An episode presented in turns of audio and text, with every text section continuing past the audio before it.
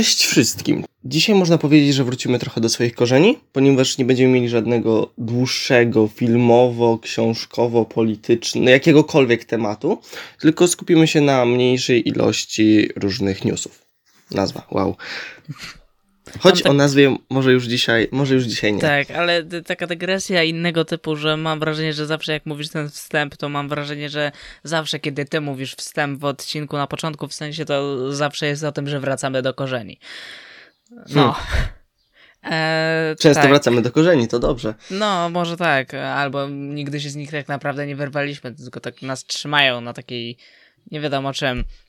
E, tak, tak jak mówisz, generalnie dzisiaj sobie obgadamy kilka takich mniejszych tematów, bo różne rzeczy zostały zapowiedziane, różni ludzie mówili różne rzeczy i może wyniknąć z tego coś ciekawego, zobaczymy. E, rzeczy niekoniecznie ciekawe, ale dobra, czy ciekawe, czy nie, to jest kiepskie określenie, ale generalnie nasza kochana, e, wszechobecna w mediach, e, uwielbiana przez wszystkich Kathleen Kennedy która swoimi lepkimi łapkami trzyma całe uniwersum Star Wars w garści, hm. odezwała się. Otw- otworzyła usta i to mam wrażenie, że po tej akcji, jeżeli już wcześniej tak nie mieliście, to teraz będziecie mieć z Kathleen Kennedy dosłownie coś takiego jak z Rzecznikiem Praw Dziecka w Polsce, że y, kiedy, kiedy Rzecznik Praw Dziecka w Polsce otwiera usta, to szykujemy rękę do facepalmu. I w przypadku Kathleen Kennedy można powiedzieć to samo, dlatego że mówiła o kilku rzeczach. E, między innymi, dobra, zaczniemy od tej mniej przyjemnej, to znaczy Kathleen Kennedy odwołała się do filmu, który wyszedł kilka lat temu i który miał tytuł Solo Star Wars Story. E, był to film o genezie postaci Hanna Solo, który był przez społeczeństwo odbierany różnie i nie wiem, czy pamiętasz jeszcze, jakie są twoje wrażenia a propos Hanna Solo? No, takie, no. Był, istniał. No, nadal istnieje. się nadrobiłem sobie jakoś kiedyś, yy, jakoś gdzieś w internecie, kiedyś w wakacjach mi się nudziło. Mm.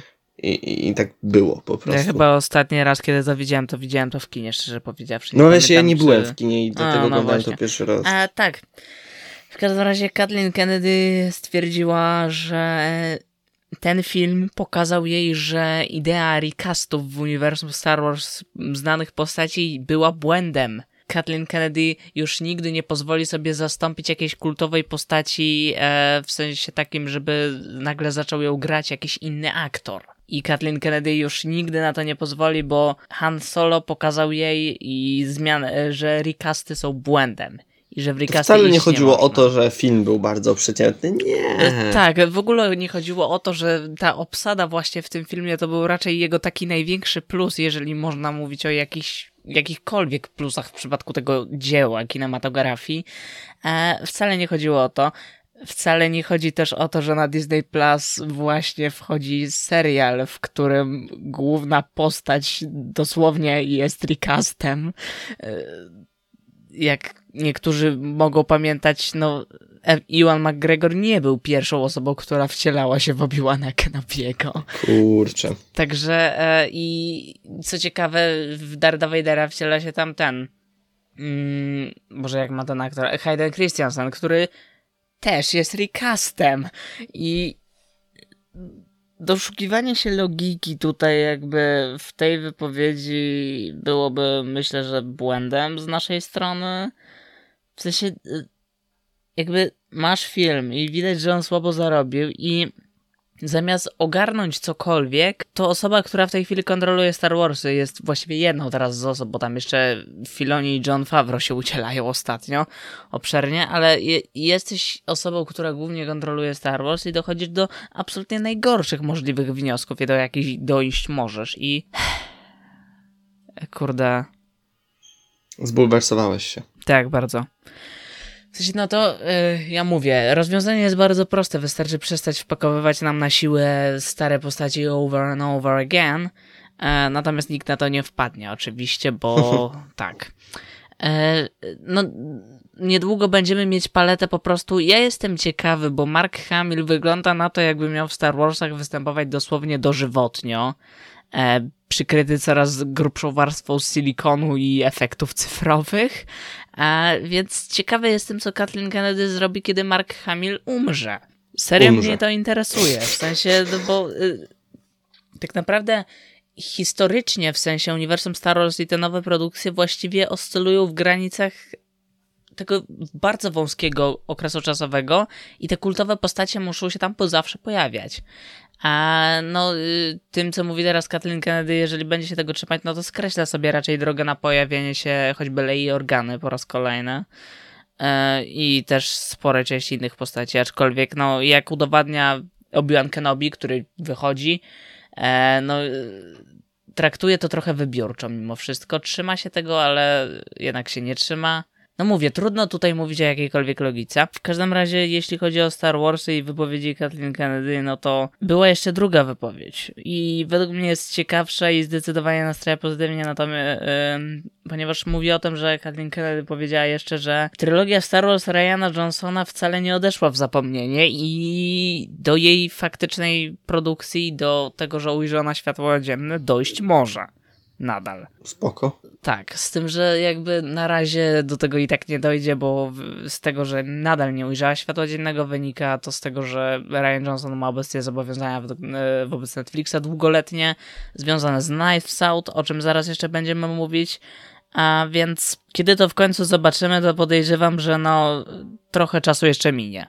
W sensie nie wiem ile, nie? I no produkcja nie, raczej nie, nie rozpoczęła się w ogóle i... Ale fajnie, że w ogóle na tym jest, bo tak jak rozmyślam o The Last Jedi, tak z perspektywy czasu, to jednak mam wrażenie, że ty miałeś więcej racji i że to był jednak film, który miał więcej plusów niż minusów mimo wszystko Ha. i był czymś dobrym, ale... Może dobrym nie przesadzajmy, Ale. ale, w porównaniu do Przebudzenia Mocy, a potem... Mm, Boże, jak się nazywała dziewiąta? Nie obchodzi mnie to. e, Rise tego filmu. Skywalker. Tak, Skywalker. tego- tego dzieła. No właśnie, o, nie zapomniałem, nie zapamiętałem tej wspaniałej polskiej nazwy. Em, ale był czymś innym, tylko że był czymś Autorskim, innym. nie? Tak, ale no problemem były te zmiany reżyserskie, bo nie było przez to żadnej spójnej koncepcji. Tak. W sensie, no to, to zawsze możemy się zastanawiać, czy ona była kiedykolwiek, bo to... No, No, ale tak przynajmniej mają wyjaśnienie, czemu nie była. Że to wcale, wcale nie jest tak, że Abrams nie potrafi w filmy, tylko to dlatego, że Johnson mu zrobił ósmą część. tak. Wcale nie jest tak, że powinniśmy więcej czasu poświęcić na dopracowanie naszych scenariuszy, że wytłumaczenie somehow, somehow Palpatine Returns nie za bardzo wystarczy, a nawet całe te pieprzenie później wiesz, bo ostatnio prowadziłem z kimś dyskusję na ten temat i e, ktoś mi próbował wykazać, że tam chodziło jeszcze o klonowanie, które w końcu już było wspomniane w ataku klonów, więc tak.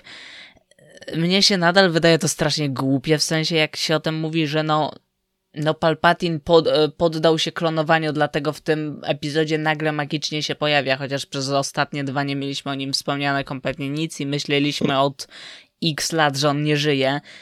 Jeżeli komuś takie wyjaśnienie tego wszystkiego wystarcza, okej, jakby nie, nie będę się wtykał i tak dalej. Mnie nie wystarcza absolutnie, no więc tak. Jakby bardziej na Johnsona czekam aż Taika Waititi zabierze się za Star Wars. To, No to tak, to ale mnie zobaczymy, ciekawi. czy się zabierze, Ale czy to w ogóle czas jakby y, kiedy, nie wiadomo, jak Ryana Johnsona, nie wiem, zobaczymy to za 10 lat czy coś, no to Taika Waititi za ile? Za 20, 30? Jezus Maria. Matko, będziemy starzy. A, E, nie, nie. E, e, e. Oddajcie nam wieczną młodość. No a widzisz, Chysiu, to trzeba się klonować i będziesz żył. Och, jak Palpatine, cudownie. No, I widzisz, będzie za mną latała taka wielka całość. metaliczna aparatura, która będzie mnie podtrzymywała pod sufitem czy pod czymś. Będę tak sobie fruwał. Mhm. E, będę miał czarną kapotę i tyle. I będę wyglądał jeszcze brzydziej niż zwykle. No i tyle. E, A co do Ryana Johnsona, jeśli już o nim mówimy, no to e, wiadomo, że na Netflix kupił sobie prawa do e, produkcji następnych sequeli na South, czyli tej serii, którą Johnson się teraz zajmuje, tej z mm, Danielem Craigiem w roli głównej E, i no generalnie druga część ma trafić na Netflixa pod koniec tego roku. Natomiast teraz i tutaj wracamy problemy Netflixa i jego kłopoty finansowe i straty w subskrybentach potężne objawiają się tutaj znowu, dlatego że Netflix rozważa, czy by Knives Out 2 nie przenieść y, do kin na pierwsze 45 dni. Dystrybucji. E, co by było identyczną właściwie sytuacją, jak nie wiem, w, choćby w przypadku The Batman, który po tych 45 dniach właśnie trafił na HBO Max. E, I no, to jest oczywiście krok idąc w stronę tego, że Netflix chce mm, podwyższyć sobie zarobki, tak? Tutaj jakby mm, nie jest to raczej podyktowane niczym innym. I gdyby to do tego doszło, no to to by było na plus, w sensie zdecydowanie. Bo myślę, że to jest jeden z tych filmów, które jednak w kinie warto by było zobaczyć. A gdyby on był tylko na Netflixie i nawet z jakimiś ograniczonymi pokazami, to szansa, że uda nam się go w kinie zobaczyć, byłaby marginalna. Więc e, fakt by mnie ucieszył. Pytanie, czy do tego dojdzie, jest to całkiem prawdopodobne, ale potwierdzenia na razie brak. Hmm. No trzeba poczekać. No ale mhm. tak, taka druga część, kurczę, no, no. No, mhm. powiedzmy tak, jest jeszcze na co czekać w tym smutnym życiu. Tak, tak. Mm, jeszcze wracając na chwilę do Star Wars, bo tak wiem, przepraszam, mhm. skaczę, mhm. ale e, to jeszcze okazuje się, że własny serial ma produkować dla Star Warsów John Watts. I to ma być serial rozgrywający się po powrocie Jedi, czyli no znowu zawężamy się do tego ultra wąskiego okresu mimo wszystko w dziejach Star Warsów. Do Johna Wattsa szczerze powiedziawszy mam zaufanie ograniczone w tym momencie. Szczerze powiedziawszy, nawet z jednej strony, bo e, nie wiem, czy słyszałeś, nie, nie pamiętam też, czy o tym mówiłem, ale John Watts e, finalnie odszedł od produkcji Fantastycznej Czwórki dla Marvela, bo miał ten film reżyserować, ale finalnie go nie wyreżyseruje. Um, I jakby i z jednej strony, jak była ta informacja, to ona mnie ucieszyła po tym, co się stało e, z ostatnią produkcją Johna Wattsa, teoretycznie będącą produkcją Johna Wattsa, ale chyba tylko w teorii, bo w praktyce mam wątpliwości, bo nie czuję w tym filmie ręki reżysera, wiecie dobrze, o którym filmie mowa, ale kurde, popkultura jest teraz tak skonstruowana, że nie sposób nawiązywać do No Way Home. Nie sposób zrobić odcinka podcastu o popkulturze nie nawiązując do No Way Home. To jest tragedia. E, ten film wyrządził nam wszystkim wielką krzywdę. E, w każdym razie i no... Emotional damage. I z jednej strony mnie to ucieszyło, z drugiej trochę szkoda, bo mimo wszystko widziałem też Homecoming i Far From Home i widzę tam ten charakterystyczny styl Johna Wattsa z tym wpychaniem do filmów klimatu teen dramy, tego nastoletniego vibe'u, który w fantastycznej czwórce naprawdę mógłby się przydać i byłby czymś naprawdę fajnym, tylko miałbym wątpliwości, czy on by się tam pojawił.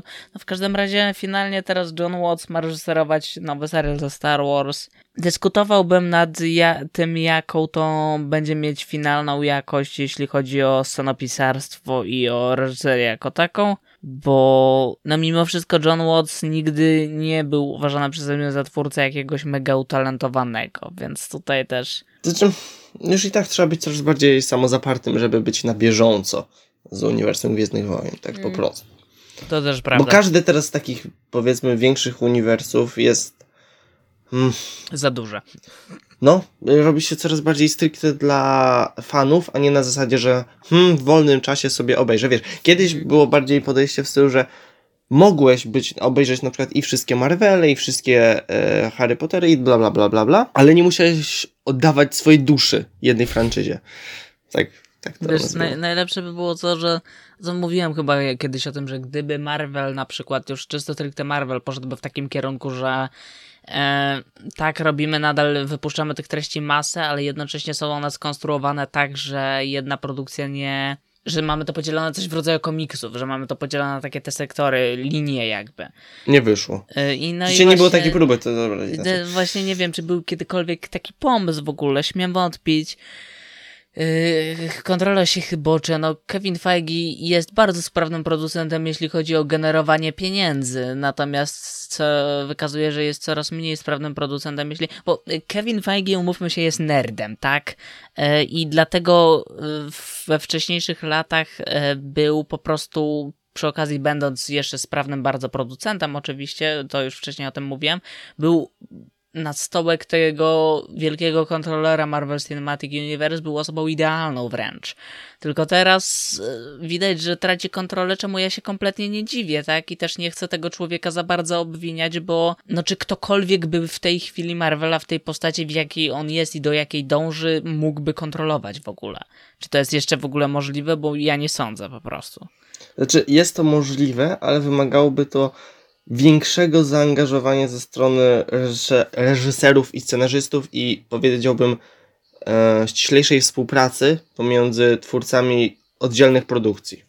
Tylko w ten sposób. To jest też kurde zabawny paradoks, bo z jednej strony wiesz, y, z jednej strony nie ma czegoś takiego jak y, ta autorskość w MCU bardzo silnie zanika. Teraz, no dobra, mieliśmy tego nowego Doktora Strange'a, w którym tak czuć było tą rękę Raimiego i tak dalej, ale jednocześnie jakby no te produkcje są też produkowane tak dość taśmowo i tam nie czuć za bardzo tej ręki reżysera mimo wszystko.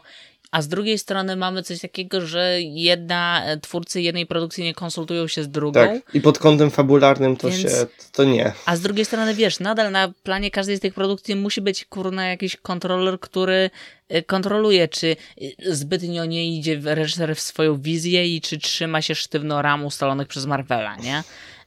I to jest taki durnawy paradoks straszny i nie wiem, coraz mniej twierdzę, że tu jest jakiś pomysł w ogóle na to wszystko. W sensie na pewno jest. Tak, ostatnio Kevin Feige spotkał się z zespołem kreatywnym, w którym mieli planować MCU na następne chyba 10 lat, czy coś takiego. Y, no to są plany dalekie mimo wszystko i domyślam się, że tak się właśnie planuje to uniwersum. No od ilu lat było planowane Endgame? Mam wrażenie, że sporo. W sensie wiadomo na przykład. Nie aż tak. W sensie dużo rzeczy zostało wymyślanych na bieżąco, na przykład fakt, że Tesseract mhm. to jest kamień nieskończoności. Tak, no to w sensie... To w ogóle nie było pierwotnie To wiadomo, że ta koncepcja będzie ewoluować, ale żeby mieć jakiś zarys historii i tak dalej. Ach, no zobaczymy, po prostu teraz mamy tego nowego Tora, w którym znowu czuć bardzo, bardzo silny autorski vibe Taigi Waititiego, no to liczę. E, a co mamy mieć właściwie, bo mamy mieć Miss Marvel, ale potem tak ta Wakanda no. Forever, tak? No i druga część Kapitan Marvel. Ona też yy, to dopiero na za rok, a w tym roku chyba jeszcze ma być Black Panther nowe i on ma być tego yy, Ryana Kuglera, tak?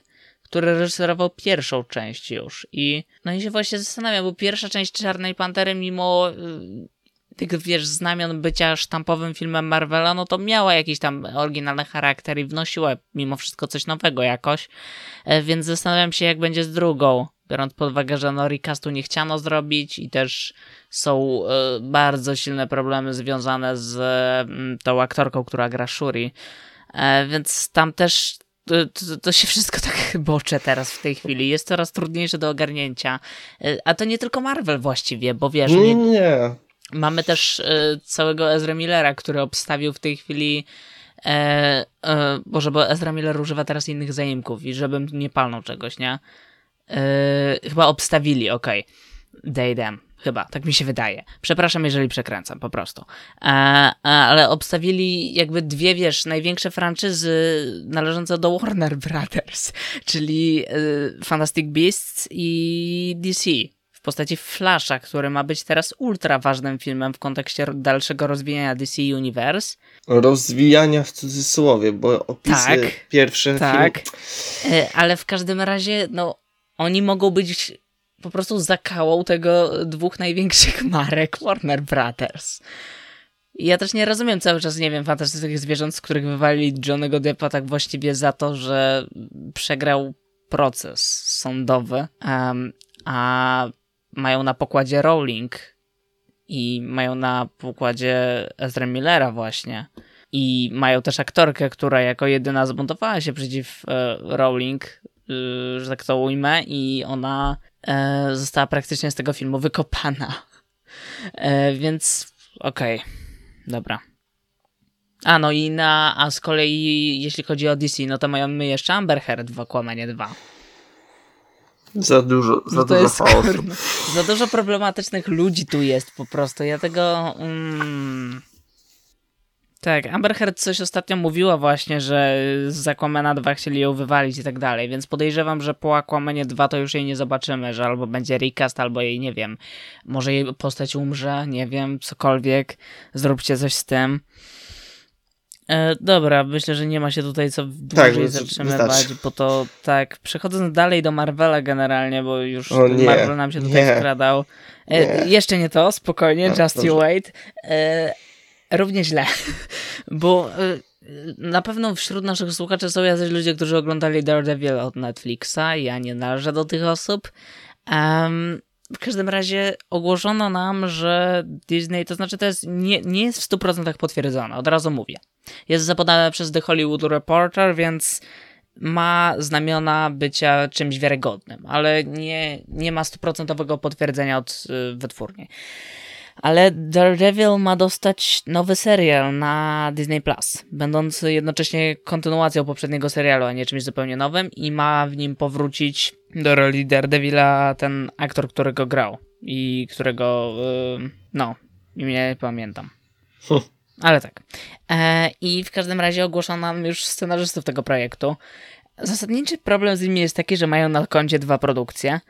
Um, I są to Matt Corman i Chris Ord. I mają oni na swoim wspólnym koncie reżyserskim produkcję pod tytułem Deck the Halls, e, która jest z tego co widzę po plakacie świąteczną komedią. Teraz ją sobie wpisuję. E, pozwolę sobie przeczytać kilka faktów na temat tej produkcji. E, tak, jest to komedia świąteczna o zawrotnej ocenie 5.0 na IMDb od widzów i oceną 28 na Metacriticu. Um, nie wiem, czy chce mi się zerkać jeszcze na Rotten Tomatoes, szczerze powiedziawszy. Natomiast tu nam się ujawnia coś takiego, że do y, projektu, myślę, że dla wielu osób naprawdę bardzo ważnego, zaangażowano dwie osoby, które choćby po tym filmie ewidentnie no, nie mają się czym pochwalić, jeśli chodzi o sukcesy. Y, jakby, no, naprawdę w tej chwili bardzo zastanawiam się skąd właściwie taka decyzja u Disneya, jeśli chodzi o kontynuację czegoś tak ważnego jak Daredevil. Y, mnie to skłania tylko do jednego, żeby Daredevila, jeśli będę miał taką okazję nadrobić po prostu, e, bo szczerze mówiąc do tych Netflixowych seriali Marvela to nigdy mnie nie ciągnęło, ale Daredevil słyszałem, że jest dobry po prostu, a teraz mam mieć kontynuację, więc to hm. może nadrobię po prostu, nie wiem jak ty. Zobaczy się. Bardzo ciężko powiedzieć. Tak. I jeśli nic mi się nie wepchnie w trakcie, no to o Marvelu to będzie tyle na dzisiejszy odcinek. E, teraz będę przerzucał takimi luźniejszymi rzeczami. Mianowicie zapowiedziano nam nowy film Pixara, który zadebiutuje już w przyszłym roku e, i będzie miał tytuł Elemental. I będzie, według opisu, wow. będzie to animacja opowiadająca o mieście żywiołów, gdzie ogień, woda, powietrze i ziemia y, żyją wspólnie i będzie to... To tak w ogóle nie jest awatar, no, nie? No to po pierwsze, y, idąc dalej, w sensie rysunek koncepcyjnie tak nie wygląda, ok? Ale jednocześnie z opisu i mamy tutaj młodą kobietę ogień i e, gościa wodę, jeśli dobrze zrozumiałem, którzy jakby e, wodę, bo... zaczy, zaczynają szukać i odkrywać, jak wiele ich łączy. I z jednej strony to jest Pixar, który ostatnio wypuścił mi tak absolutnie zarąbistą i kochaną rzecz, jaką było Turning Red, e, i który każdym swoim kolejnym filmem wykazuje, że mimo wszystko jednak trzyma poziom z małymi według mnie upadkami, ale zawsze potrafi się podnieść Pixar i iść dalej i robić naprawdę e, fajne rzeczy z coraz lepszym skutkiem. A z drugiej strony, tutaj jak czytam opis tego, tej nowej animacji, to mam takie. Ja to gdzieś wcześniej widziałem i to nie raz. I to jest chyba to, co mnie głównie w kontekście tego projektu martwi. To znaczy, że, że na pewno e, liczę po prostu, że będzie, wiesz, coś tam jednak z tego wyciśnięte więcej, ale to jest koncept, który już mieliśmy i to, no tak jak mówię, wielokrotnie i yy, szczerze powiedziawszy nie wiem. Zobaczy się. W sensie może być ładna animacja. Tak, to na pewno. Ale o właśnie, to w sumie jestem ciekawy, czy biorąc pod uwagę, że wiesz, że Pixar ostatnio zmienił styl animacji, to znaczy z tego takiego przypominającego ten Disneyowy 3D, ten ultra nastawiony na szczegóły, które mieliśmy w Soul czy Coco, przeszedł w taki um, i wiesz, idąc w taką naturalność, zwróćcie sobie na e, kota na przykład w Soul uwagę i na jego sierść, albo na kota w Toy Story 4, tam też jest kot. Zwracajcie uwagę na kota wow. w animacjach. E, to przeszedł do tego takiego stylu troszeczkę wzorującego się na anima, będącego czymś bardziej cukierkowym, mniej nastawionym na właśnie ten realizm, e, a bardziej na coś innego, no to mieliśmy Lukę i Turning Red jeszcze bardziej uderzało w ten nurt. Więc ciekawy jestem, czy co będziemy mieć teraz. Czy wrócimy do tego starego stylu, zostaniemy przy tym nowym, czy zaprezentują nam twórcy znowuż coś zupełnie innego i nowego, e, jak na Pixara. To może być jakby ciekawe. W sensie to myślę, że ta animacja i jej proces tworzenia i generalnie to, jaka ona finalnie będzie, to mimo wszystko jest najciekawszy aspekt tego filmu w tym momencie. No zobaczymy, w sensie no, mhm. ja tam Pixarowi ufam. No, mimo wszystko, więc... tak, mimo wszystko tak. W sensie, może za bardzo nie, ale zaufanie jest. Jeszcze jest jedna z nielicznych firm w Hollywood, która mnie nie zawiodła tak po całej linii, nie? Nie widziałem za wiele produkcji od lat 24 w sumie, więc. A, dobra, idąc dalej, wracając jeszcze na chwilę do Netflixa, no to to cię może zainteresować, mnie w sumie nie, bo Squid Game nie oglądałem, ale um, twórca Squid Game zapowiedział, że sezon 2 na pewno nie, sezon drugi na pewno nie pojawi się przed końcem 2023 roku. Ojej, dużo. Tak. No. Znaczy, jakby mega mnie to nie obchodzi, ale znaczy było spoko, nie? Ale mówię, jak już wtedy mówiłem, Żadne podczas... objawienie, które mm, polskie ministerstwo edukacji musi banować widziały... w internecie. To było objawienie dla osób, które nie widziały nic innego z Korei. Okej, okay, dobra. To, po prostu. Okej, okay, dobra, widzę to. Widzę to w głowie, okej. To jak... E, z czym to teraz zestawić? Boże, był, był ostatnio dobry przykład. że... O, tak, ale masa się pojawia, że wiesz, że teraz w jakiejś... Że to jest fajne, dopóki nie zobaczysz, że... E, Boże, tak. Ten... E, Steven Spielberg parę miesięcy temu gadał coś na temat tego, że um, że y, no ci ludzie z Azji to w sumie robią spoko filmy i w ogóle takie ho, ho, ciekawe kino, fajne, takie nowatorskie. Ten e, Spielberg e, azjatyckie kino roz, rozwija się od bardzo dawna, serio. I część twoich filmów się na nim wzoruje, chłopie, wiesz? Odwołują się do tego bezpośrednio i ty szkoda z czym się ryja po prostu. Wow, na egoizm producentów z Hollywood. Savage. Idąc jeszcze dalej, mm, to jeszcze na chwilę wracając do Netflixa. E, Stranger Things, które mnie szczerze powiedziawszy nie obchodziło, nie oglądałem. Ty, nie wiem, oglądałeś Stranger Things? Nope. Okej, okay, czyli i obchodzi cię. Domyśl się. Pytania retoryczne. E, tak, w każdym razie nie wiem, czy wiecie, mm, wchodzi czwarty sezon Stranger Things, w sensie jego połowa, bo Netflix upiera się, żeby wypuszczać wszystkie odcinki naraz, ale zdecydował się, że a, podzielimy sobie sezon na pół. Tak było z filmem Bojacka Horsemana bodajże. E, I tutaj Netflix... Frustrujące e, troszkę według mnie. Tak, tak. Głupawe, no mówię, już wypuszczajcie odcinki co tydzień po prostu, nie?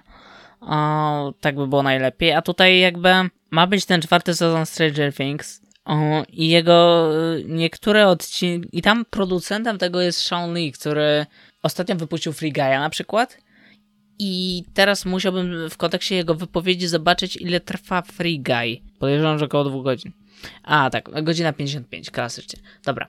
I chodzi o to, że y, ten twórca y, powiedział, że niektóre odcinki nowego sezonu Stranger Things trwają dłużej niż ten film.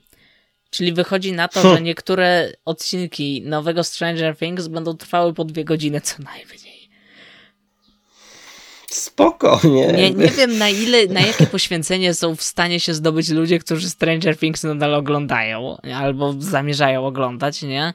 Yy, powiem szczerze, żeby siedzieć dwie godziny nad odcinkiem serialu, no to trzeba chyba być ultrafanem Sherlocka. Albo to musi być wspaniały serial. Tak, mógłby być. A z drugiej strony potem może się, wiesz, zacząć zastanawiać, Hej, Netflix, y, wie, wiecie co, mogliście sobie podzielić ten odcinek na dwie i wypuszczać odcinki co tydzień i każdą z część tego odcinka zakończyć cliffhangerem i no, utrzymalibyście no, dłużej publikę i pieniądze i nie musielibyście, I nie pieniądze. wiem, wprowadzać reklam jest... czy czegoś, no... Opcji jest bardzo dużo, ale z nich nie skorzystaliście, nie wiem dlaczego. Tak, dajcie znać, czy jesteście w stanie oglądać dwugodzinne odcinki Stranger Things, bo my nie wiemy, szczerze powiedziawszy. E, i teraz coś, co nazwałem sobie roboczo kącikiem Margot Robbie. Bo, bo Margot Robbie jest Jest, tak? Jest, istnieje i robi różne rzeczy w Hollywoodzie. Między innymi Kurczę, nie zagra, spodziewałem się tego. zagra główną rolę w filmie Barbie, o czym już mówiliśmy. W każdym razie film Barbie jest naprawdę ciekawym zjawiskiem, dlatego że wiedziałem, że reżyser jego Greta Gerwig i jak się okazuje nie tworzy sama scenariusza, tylko współtworzy scenariusz. Greta Gerwig Nowe Małe Kobietki, super film, polecam. E, jedna z bardziej utalentowanych osób w Hollywood obecnym, mam wrażenie. Natomiast nie będzie jedyną scenarzystką tego filmu, bo okazuje się, że film będzie miał drugiego scenarzystę, scenarzystę, który nazywa się Noah Baumach. Historia małżeńska, tyle powiem. W sensie to jest e, facet, który generalnie Greta Gerwig i Noah Baumbach są wieloletnimi partnerami też, to można dodać, stąd też możliwe, że częściowo to wynika tutaj, ale e, Noah Baumbach e, tworzył i scenariusz i reżyserował historię małżeńską, która to film no, jest filmem jak dla mnie z gatunku wybitnych bardziej.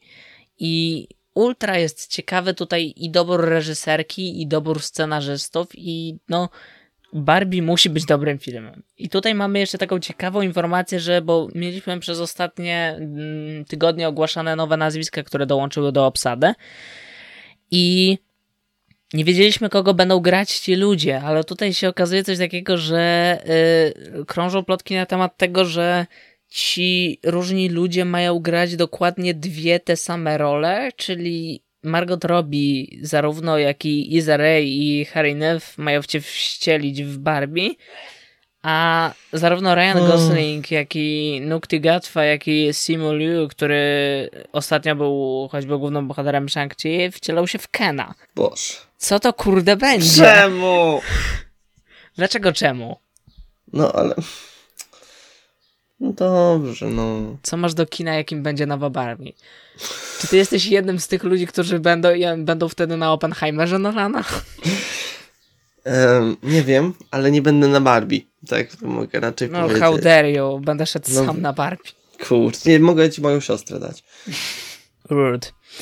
Eee, ja, w sensie, mnie ultra ciekawi ten film, biorąc pod uwagę tą obsadę i reżyserkę i tak dalej. Ja mam takie wrażenie, że to będzie kino. mam nieodparte wrażenie, że to będzie w cholerę dobry film i chcę to zobaczyć i bardzo czekam. Czekam bardziej niż na Oppenheimera. To wejdzie w wakacje, będę miał za rok w sensie, będę miał wtedy więcej czasu i zamierzam zrobić coś takiego, że w jeden dzień pójdę i na to i na Oppenheimera. I mam nadzieję, że ten, ten film będzie tym, co dosłownie pokona bombę atomową. Dosłownie. Dobrze. Dobrze. Tak. Idąc dalej, jeśli chodzi o kącik Margot Robbie, to ma grać główną rolę w nowym filmie z serii Ocean's Eleven, który będzie prequelem do tych filmów i ma być osadzony w Europie lat 60. Ja tego, bo tam był ten Ocean 13, czy coś takiego, w którym y, główną rolę gra Anne Hathaway. E, parę lat temu ja tego nie oglądałem, oglądałem to tylko tak oryginalną chyba trylogia to była czy coś, więc ten nowy film też interesujący, ale nie wiem czy to zobaczę. Zobaczymy, czy warto to będzie czegokolwiek w ogóle. E, I też jest jeszcze jedna rzecz, że Margot Robbie ma ponoć wcielać się w główną rolę w kontynuacji Piratów z Karaibów bo takowe kontynuacje mają powstać. I hmm. ma też współprodukować te filmy. Jest to co najmniej interesujące i nie wiem, co finalnie z tego wyjdzie. E, ale e, tak sobie uświadomiłem w międzyczasie, że wiesz, ja mówiłem tyle o tym, żeby, mm, żeby po, po prostu dać wielkim markom odpocząć, nie? Żeby one zeszły na jakiś czas ze streamingu i ekranów kin i wróciły po paru latach z nowym pomysłem i tak dalej. I tak sobie uświadomiłem, że właściwie piraci z Karaibów siłą rzeczy stali się właśnie czymś takim i marką podążającą za tym właśnie. I to jest dobre samo w sobie, tylko pytanie pozostaje, jakie będą finalne efekty. Zadajesz mi ciężkie pytania. Nie jestem w stanie tego przewidzieć, niestety. Jeszcze. Ale zobaczymy, no, przekonamy tak, się. Dokładnie. Tak. Eee, dobra. Przełamując to wszystko kącikiem Lego. Kącik Lego jeżdżę. Dokładnie. E, dostaliśmy oficjalne zdjęcia nowego zestawu z serii LEGO Ideas, a mianowicie Gwiaździsta Noc Van Gogha. Widziałem I... go, mogę się tak, wypowiadać na jego widział. temat. Wow. I Krzysiu, Krzysiowi się podobał. Tak, I składa się on e, z 2316 elementów. Już mi się nie podoba. A ceny nie mam, to ci się nie będzie na razie nie podobał jeszcze bardziej. Um, I w przeciwieństwie do zestawów z serii Art, to nie jest po prostu taka mozaika płaska, tylko powiedzmy wręcz e, wersja płask, no jakby płaskorzeźba, która tak. jest na bazie tego obrazu. To zaskoczyło, szczerze mówiąc. Spoko. Że to, to coś tak, takiego... w sensie jest to coś innego według mnie, bo według mnie seria art jest taka dość przeciętna, bo po prostu się mozaikę z Lego robi, no wow, jakieś, jakieś odkrywcze to to nie jest, a tutaj widać parę naprawdę ciekawych technik. No i można oczywiście zawiesić, jest rameczka, więc spoko, kurczę. Hmm. Spoko. Ładna rzecz, ładna rzecz, cieszę oko. Tak, dokładnie. Koniec kącika Lego, bo dzisiaj jest taki przeciętny. Dobrze. Um, skończyliśmy z Margot Robbie Hunger Games. Jak wiecie, jakieś dwa lata temu e, Susan Collins, która jest autorką e, Igrzysk Śmierci, tej oryginalnej trilogii, w sensie wydała e, prequel opowiadający o losach Coriolanus'a Snowa e, pod tytułem Ballada Ptaków i Węży. O ile pod względem historii wiem, że wiele osób mogłoby się czepiać, o ile to na takim poziomie czysto literackim, no to to stoi o co najmniej trzy czy, czy nawet cztery półki wyżej niż forma napisania oryginalnej trylogii Igrzysk Śmierci. Po prostu jakby widać z każdą kolejną książką ewolucję po prostu w mm, tej pracy twórczej Susan Collins jako takiej. E, I jakiś czas po wydaniu tej książki, która tak w sumie zauważalnie, dziwny, strasznie zdziwiło mnie to, że ona właściwie to przeszła bez echa w sumie. W sensie biorąc to pod prawda, uwagę... nie słyszałem o niej. Tak, widzisz. No bo biorąc pod uwagę jakim sukcesem cieszyły się mm, filmy z Igrzysk Śmierci i jaką e, wzrost popularności nastąpił w kontekście książek po premierze tych filmów, a, no to mm, myślałem, że ta książka także tą popularność tak szybko zdobędzie, a ona właściwie tak w Polsce przeszła bez echa, tak przeszła. Ja ją przeczytałem, e, jak już mogliście się domyślić, jest dobra, polecam ją. Um, ale generalnie już y, jakiś czas później, po tym jak ona zadebiutowała, no to mieliśmy informację od Lionsgate, która zajmowała się produkcją poprzednich filmów, że film na podstawie tej książki też powstanie, co nie było jakimś wielkim zaskoczeniem. Y, I teraz napływają nam nowe informacje a propos tego filmu. Ma on się pojawić w kinach w listopadzie następnego roku, więc jeszcze sobie na to trochę poczekamy. Ale ogłoszono nam, kto wcieli się w młodego Coriolansa Snowa i będzie to Tom Bliff, którego nie kojarzę kompletnie znikąd i jak go wpisałem w Google, to nawet nie mogłem się doszukać jego wieku, szczerze powiedziawszy. Ale wygląda na młodego faceta. Coriolanus w momencie dzia dziania się książek ma chyba coś w rodzaju 17 do 20 paru lat. Nie pamiętam przez ile toczy się akcja. Coś takiego. E, więc tutaj jakby pod względem wieku, no to dobór mam wrażenie, że jest adekwatny. E, w sensie rozumiem wszystkie głosy negatywne, nie do samej decyzji castingowej, bo do tych właściwie głosowania pozytywnych, a nie negatywnych za wiele w ogóle nie widziałem jakiejkolwiek reakcji, ale do samego tego, że film powstaje, rozumiem głosy negatywne, bo tak jak podejrzewam, że spora część osób jakością filmów z Igrzysk Śmierci jestem krótko mówiąc zawiedziony. E, natomiast no tutaj przypominam trochę o tym, że to nie musi być złe, między innymi jeśli chodzi o to, że scenariusz bardzo często w przypadku takich produkcji w znacznym y, tym opiera się na pierwowzorze literackim. Więc czasami jakość scenariusza bardzo zależy od jakości tego pierwowzoru literackiego. I tutaj w momencie, kiedy książka stoi na wyższym poziomie niż e, pierwowzór poprzednich części Igrzysk Śmierci literacki, no to mogę się pokusić o stwierdzenie, że scenariusz może być po prostu lepszy i już w, tych, w tym aspekcie ten film po prostu będzie lepszy od poprzednich. Ciekawi mnie też, bo ostatnio część Igrzysk Śmierci zupełnie niepotrzebnie, by the way, ale machnięto sobie na dwa filmy, w sensie kosogłosa machnięto sobie na dwie części, idąc za trendem powłóczyny po Harry Potterze i tak dalej. I w każdym razie, a tutaj książka jest, jak tak patrzę na ją na półce, no to powiedziałbym, że jest wielkości co najmniej dwóch tomów z oryginalnej trylogii Igrzysk Śmierci, a film z tego co kojarzę ma być jeden. Więc tutaj no bez skrótów się na stówę nie obejdzie, tak? I e, to potęguje jakieś tam moje obawy. Ja nie powiem, żebym na ten film czekał. Jak on będzie, to oczywiście go sobie obejrzę. Przed jego obejrzeniem prawdopodobnie odświeżę sobie jeszcze raz książkę. Z przyjemnością do niej wrócę, bo książka była zwyczajnie dobra. Na filmie potencjalnie mogę się zawieść, a może też być dobry, może mnie zaskoczy. Ciekawi mnie fakt, że jakoś eksploatują tą markę dalej, to jest w sumie ciekawe. Jestem ciekawy też, czy Susan Collins zamierza jeszcze coś stworzyć w tym uniwersum, bo w sumie nic mi na ten temat nie wiadomo. ale jakby miała się brać, biorąc pod uwagę, że poziom jakościowy jej warsztatu literackiego znacząco się podniósł w ostatnim czasie, no to czemu nie? Jeżeli miałaby pomysł na kolejną historię z tego świata, no to go on. Totalnie nie mam się jak dzisiaj wypowiadać i troszkę mnie to kłuje, bo to wyjdzie taki... Nie masz się tak, jak bo odnieść. wyjdzie taki mega monolog Krzysia. Może... O, to musi być No. tytuł odcinka.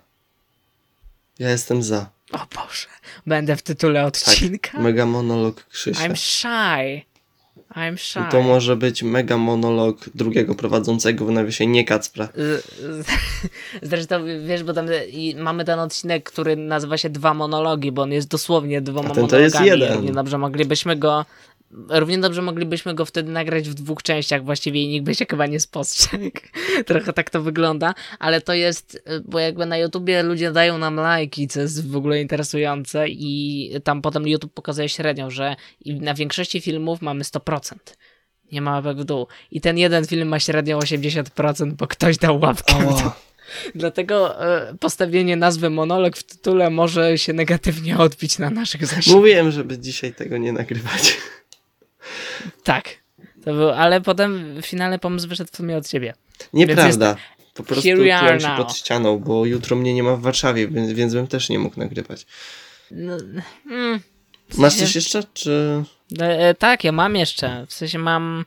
Mogę mówić o tym, mogę cię zapytać, jaki jest twój stosunek do Igrzysk Śmierci w sumie. Nigdy cię nie pytałem. Nie wiem. Jaki jest twój stosunek do Igrzysk Śmierci? Kurde, teraz mnie serio to W zaciekawiło. sensie, no... Kosogłos oglądałem jak miałem 6 lat.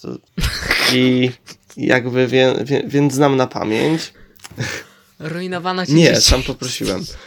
Byłem sobie u wujka i miałem do wyboru królowa i kosogłosa, więc powiedzi- powiedziałem, że kosogłos i, i tak. Więc powiedzmy, e, seria jest ze mną długo, ale jakoś nigdy się nie mogę. Które z tych dzieł ma bardziej skrzywiony przekaz społeczny i metakomentarz? I.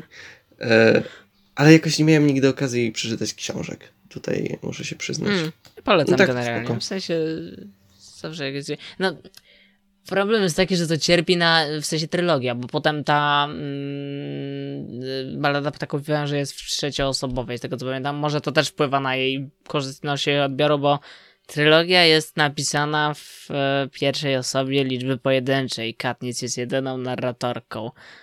I jak e, sytuacje, w których narracja pierwszoosobowa w książkach, które czytałem, się udawała, jest znikoma. Riordan jesteś królem, reszta, no. Tak. Nawet Grisha, którą bardzo szanuję, taki, o której mówiłem tutaj mniej więcej rok temu przy okazji omawiania przeze mnie serialu Shadow Bone na Netflixie, który wyszedł na tej podstawie, też cierpi przez narrację pierwszoosobową, więc tak. Em, dobra, dwa fun fakty na koniec i będziemy mogli kończyć to wszystko. E, pierwszy fun fact taki, że na Apple TV Plus powstaje mm, live action serial Godzilla and the Titans e, w reżyserii Mata Shakemana. E, kolejny twór o Godzilli. Dziwi mnie, że jak, jak to się przełożyło na to, że Apple ma prawa w ogóle do tego teraz i nie wiem, nie wiem, nie wiem co to zadziałało, ale ciekawe. Okej. I najlepszy fun fact, kurna, na koniec zostawiłem. Po prostu Boję się. Eee, Patryk Wega. Nie! Nie. Patryk Wega. I tym akcentem, moi drodzy, kończymy. Patryk Wega od jakiegoś czasu mówi: Hej, będę debiutował w filmie anglojęzycznym, zrobię film anglojęzyczny. No i robi film anglojęzyczny. Robi film anglojęzyczny o Władimirze Putinie. A wiecie, moi drodzy, że będzie anime Ricky Morty? Tak, to warto tak, wiedzieć. żeby Dokładnie. troszeczkę rozluźnić atmosferę i nie skończyć tego odcinka słowami ech, szkoda strzał Dokładnie, więc, więc będzie, choć według mnie powinni się skupić na szóstym sezonie, ponieważ o ile fajne są te krótkometrażówki w różnych stylach anime, to nie jestem przekonany do całej oddzielonej produkcji. No ale zobaczymy. Ja musiałbym Tak, w ogóle wiem. się zabrać za ten serial, bo go nie widziałem. W sensie teraz mam szansę, ale jakoś się nie mogę zabrać w wakacje może, ale mam inne seriale, które bardziej chcę obejrzeć. Nie wiem. Nie wiem, czy mi to podejdzie w ogóle i tak się zamartwiam. Spokojnie. E, też jest ta animowana Harley Quinn na przykład. A tam głos podkłada sztywny patek w ogóle jednej z postaci. To jest, to jest w ogóle ciekawe. Serio? Tak, taki fun fact, tak. Nawet gdzieś jest scena na Twitterze, chyba znalazłem, że jest ta scena. Kto, on i jeszcze jakaś inna osoba, tylko nie, tej drugiej nie kojarzę. Ale w każdym razie tak, no... E, tak, wnioski z dzisiejszego odcinka są takie, że nie powinniśmy go no raczej nagrywać, ale to zrobiliśmy, poświęciliśmy się dla was, albo raczej to wy poświęciliście się słuchając tego, tej Jeśli doszliście do tego momentu, bo, bo bardzo w to wątpię. Ten powrót do korzeni jest mega prymitywny, serio. Trzeba zmienić nazwę. tak. Moja koleżanka powiedziała, że ma być foreshadowing i jakby... Twoja koleżanka, y, która koleżanka? E, z klasy. Mhm. E, bo chciałem się do niej personalnie zwrócić, więc hej koleżanko z liceum Kacpra. Podcast foreshadowing może. Kiedyś. Nie wiemy. E, cokolwiek. Nie wiem. W sensie... Boże, będziesz się wspaniale bawił tworząc e, timeline do tego odcinka. Nie wiem, czy stworzę timeline, ale jak nie stworzę Takie timeline, krzyś to mój jeden, kolega z kolei krzyś jest... dwa, krzyś trzy. Jak nie stworzę timeline, to mój kolega z liceum z kolei mnie opieczy. A ja z kolei Więc... powiem kolejny fun fact. Dobra, trzeba to kończyć, bo zaraz to się robi za duży chaos. A mianowicie e, Miedziński założył nowy kanał Miedziński Plus. To my promujemy Miedziński. Ale to jest dobry kanał, z dobrym humorem, więc ja go promuję. Polecam, pozdrawiam. Może niech on zacznie promować nas. Można co? spróbować, napiszę do niego. O, Dobrze, kończymy. On odpisuje? Tak. Próbował? Próbowałeś kiedyś? Wow, jest on. Znaczy, okay, bo wtedy był jeszcze bardziej kanał? powiedzmy niszowy. Jak miał kilka niszowy. tysięcy, teraz ma już 120, więc niszowe, może być to, różnie. Yy, to najlepiej mamy my, bo my nie mamy jeszcze na co odpisywać. Dobra, koniec, do zobaczenia kiedyś. To jest koniec. Koniec. Cringe, to nie jest moi odcinek, drodzy. to jest koniec. Ko ko koniec. To jest. Yy, o, tak go nazwiemy. Dobrze, wywalę tą numerację z początku, którą czytasz i. Koniec. Dobranoc. Beka w chuj.